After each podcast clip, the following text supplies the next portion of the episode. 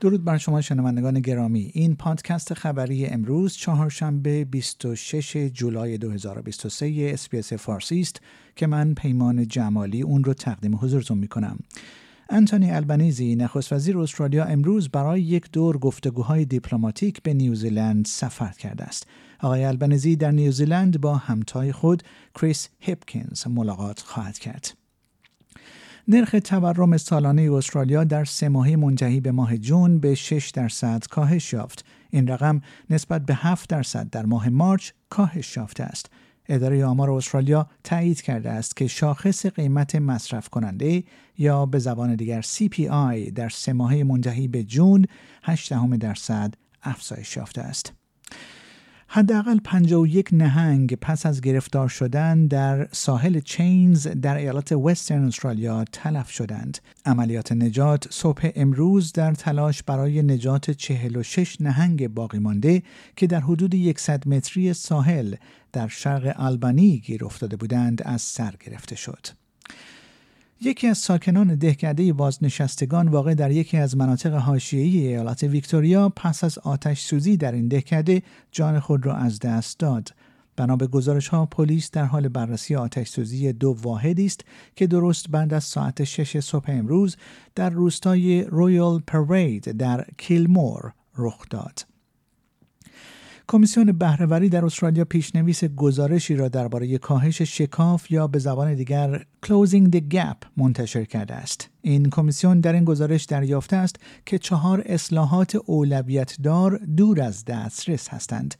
اصلاحات اولویت دار شامل مشارکت‌های رسمی و تصمیم‌گیری مشترک، ایجاد بخش تحت کنترل جامعه، تغییر سازمان‌های دولتی، دسترسی مشترک به داده‌ها و اطلاعات در سطح منطقه‌ای است. در پیشنویس این گزارش نشان داده شده است که دولت‌ها پاسخگو نیستند. در این پیشنویس به نمونه‌هایی از جمله عدم مشورت با جوامع بومی در مورد محدودیت‌های الکل در قلمرو شمالی و تشدید قوانین وثیقه در ایالت کوینزلند اشاره شده است.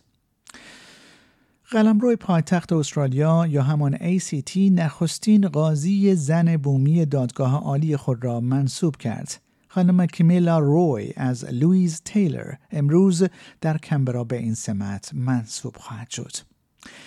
شرکت مادر فیسبوک متا به دلیل جمع‌آوری داده‌ها در یک اپ شبکه خصوصی خود به نام اوناوو پروتکت به پرداخت 20 میلیون دلار جریمه محکوم شد. کمیسیون رقابت و مصرف کننده استرالیا یا همان ACCC در سال 2020 از متا به این دلیل شکایت کرده بود. در یک پژوهش جدید در استرالیا ارتباط بین آلرژی غذایی در نوزادان و افزایش خطر ابتلا به آسم در دوران کودکی نشان داده شده است. گروهی متشکل از 3000 کودک در این پژوهش در ملبورن شرکت کردند. این پژوهش نشان داده است که نوزادان مبتلا به آلرژی غذایی 4 برابر بیشتر از کودکانی که آلرژی ندارند تا 6 سالگی به آسم مبتلا می‌شوند.